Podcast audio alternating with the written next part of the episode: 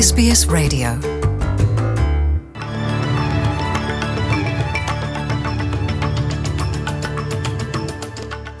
ወደ ዝርዝር ዜናዎቹ ከማለፋችን በፊት ርዕሰ ዜናዎቹን እናስቀድማለን።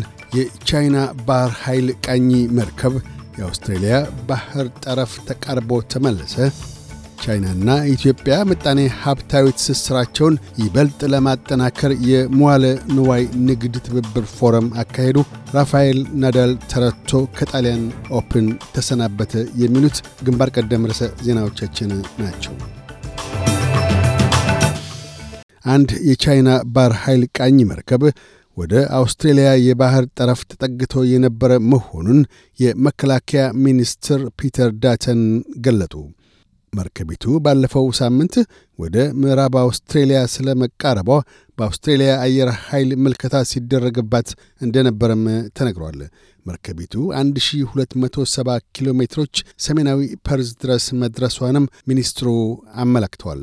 አቶ ዳተን የመርከቢቱን እንቅስቃሴ ከጠብ ድርጊት ጋር ቢያያይዙትም ጠቅላይ ሚኒስትር ስኮት ሞሪሰን ግና መርከቢቱ የባህር ቀዘፋ ደንብን አለመጣሷን ተናግረዋል። ከቅርብ ጊዜ ወዲህ በቻይናና አውስትራሊያ መካከል ያለው ግንኙነት በብርቱ ሻክሮ ይገኛል። ኢትዮጵያና ቻይና ሐሙስ ዕለት የምጣኔ ሀብት ትስስራቸውን ለማጠናከር የመዋለ ንዋይና ንግድ ትብብር ፎረም አካሄዱ። ፎረሙ አዲስ አበባ ውስጥ የተካሄደው በኢትዮጵያ የቻይና ኤምባሲ የኢትዮጵያ መዋለ ንዋይ ኮሚሽንና በአዲስ አበባ የቻይና ንግድ ሚኒስቴር የመዋለ ንዋይ አስተዋዋቂ ኤጀንሲ የጋራ ትብብር ነው። በፎረሙ ላይ በተጋባዥነት ተገኝተው ንግግር ያደረጉት የኢትዮጵያ ምክትል ጠቅላይ ሚኒስትርና የውጭ ጉዳይ ሚኒስትር ደመቀ መኮንን ሲሆኑ የምስራቅ አፍሪካዊቱ አገር ኢትዮጵያ ከአፍሪካ ትልቁ የቻይና የውጭ ቀጥታ መዋለ ንዋይ ተቀባይ አገር መሆኗን ጠቅሰዋል።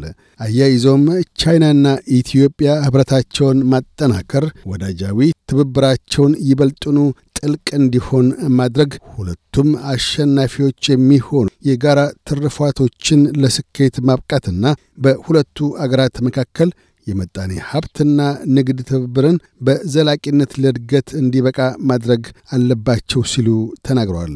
በኢትዮጵያ የቻይና አምባሳደርም በበኩላቸው በቻይናና በኢትዮጵያ መካከል ያለው መዋለ ንዋይ ዘላቂ እድገት ቀጣይነት የሐር መንገድን ጨምሮ ቻይና በተለያዩ መስኮች በምታደርጋቸው ከፍ ያለ የልማት እድገት መሆኑን ገልጠዋል። ጠቅላይ ሚኒስትር ስኮት ሞሪሰን ዛሬ አርብ በጠሩት ጋዜጣዊ መግለጫ ላይ በመንግሥታዊ አመራራቸው ወቅት በመጠኑ የቡልዶዘር አመራርን መተግበር ግድ ይል እንደነበር አመላክተው ሆኖም ዳግም ከተመረጡ የአመራር ስልት ለውጥ እንደሚያደርጉ ገለጡ።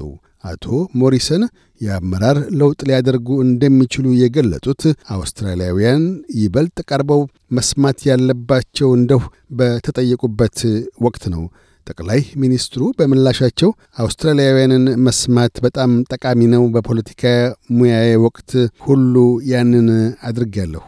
ወደ ሁኔታዎች ሲመጣ በመጠኑ ቡልዶዘር መሆን እንደምችል እኔም አውቃለሁ፣ አውስትራሊያውያንም ያውቃሉ ብለዋል። ይህንኑ የጠቅላይ ሚኒስትሩን አባባል ተከትሎ የሌበር መሪ ፈጥነው በሰነዘሩት ምላሽ ዛሬ ስኮት ሞሪሰን ቡልዶዘር መሆናቸውን ተናግረዋል። ቡልዶዘር ነገሮችን ያፈርሳል፣ ቡልዶዘር ነገሮችን ይገረስሳል። እኔ ገንቢ ነኝ፣ ያ ነኝ እኔ ጠቅላይ ሚኒስትር ሆኜ ከተመረጥኩ እዚህ ሀገር ውስጥ ነገሮችን እገነባለሁ ስኮት ሞሪሰን ለእኔ ድምፅ ስጡ እናም እለወጣለሁ ብለዋል። ለውጥ የምትሹ ከሆነ የመንግሥት ለውጥ አድርጉ ብለዋል። ራፋኤል ናዳል ተረቶ ከጣሊያን Open ውጪ ሆኗል። የ21 ጊዜ ዋነኛ ውድድሮች አሸናፊው አንድ ስድስት ሰባት አምስት ስድስት ሁለት በሆነ ውጤት የተረታው በካናዳዊው ዴኒስ ሻፖቫሎቭ ነው።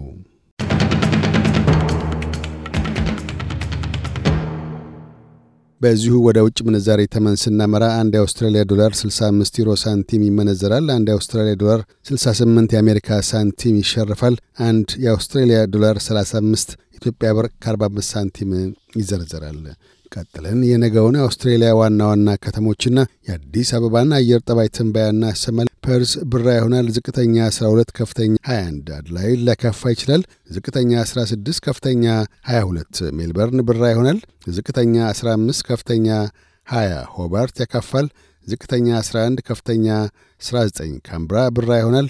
ዝቅተኛ 10፣ ከፍተኛ 20። ሲድኒ በከፊል ደመናማ ይሆናል። ዝቅተኛ 17፣ ከፍተኛ 26 ብሬስበን አልፎ አልፎ ይዘን ዝቅተኛ 20 ከፍተኛ 23 ዳርዊን ፀሐያማ ሆኖ ይውላል።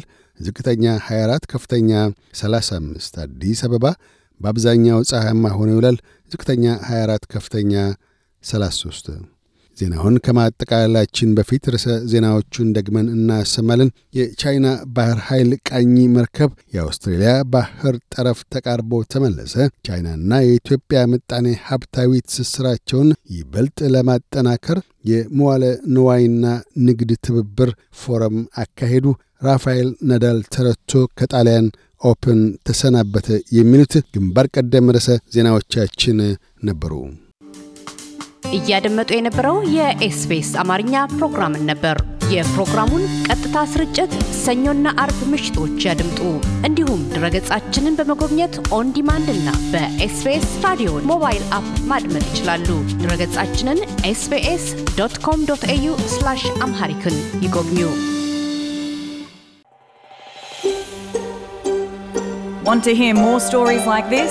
Listen on Apple Podcasts, Google Podcasts, Spotify, or wherever you get your podcasts from.